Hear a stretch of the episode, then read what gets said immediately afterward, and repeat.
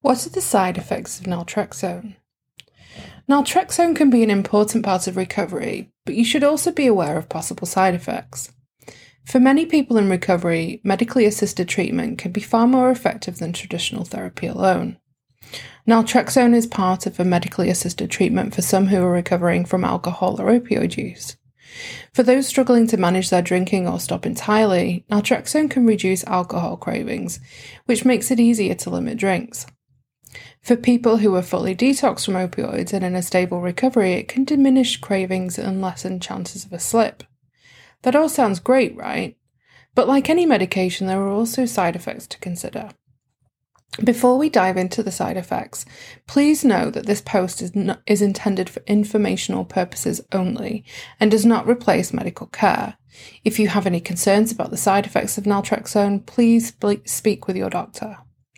Naltrexone is either taken daily in a pill form or injected once a month as Vivitrol. For most people, the side effects of naltrexone are mild. They also usually diminish or go away completely as the body adjusts to the medication. Here are some of the common side effects of naltrexone trouble sleeping, joint and muscle pains, headache, abdominal pain and cramps, sometimes diarrhea or constipation, nausea and vomiting, tiredness, dizziness, delayed ejaculation. In the majority of people prescribed naltrexone, the side effects listed above are pretty mild. For them, the benefits in, of incorporating naltrexone into their recovery usually make the discomfort worth it, especially since the side effects don't last that long for most people. But what if you're in the minority of people who experience uncommon, more serious side effects? Rarely, people experience these more severe side effects of naltrexone, such as chest pain, confusion, severe abdominal or stomach pain, blurred vision, with aching, burning, or swollen eyes, discomfort while urinating or frequent urination, fever, ringing or buzzing in the ears, shortness of breath, hallucinations, depression or other mood or mental changes, swelling in the face, feet, or lower legs itching, and weight gain. If you experience any of the more serious side effects listed above, talk to your doctor or pharmacist. There are a few other issues that can arise with naltrexone that you should be aware of. These are not side effects but important health considerations.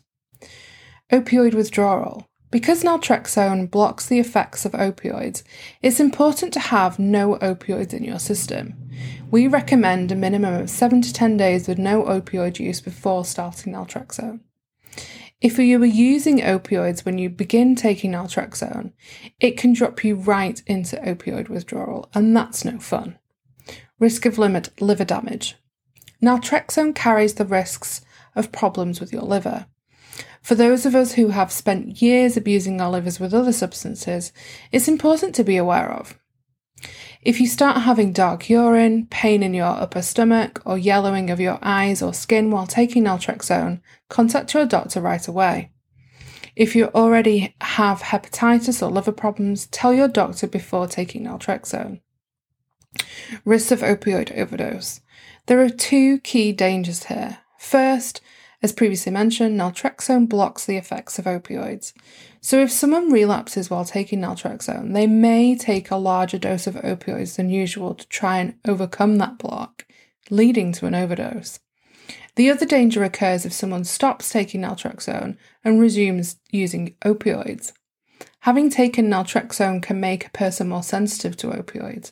So if they resume using opioids at their previous dose, or even at a lower dose, it can be too much for their new reduced tolerance. I know that all sounded pretty scary, but the truth is, serious side effects of naltrexone are rare, and most people tolerate it quite well.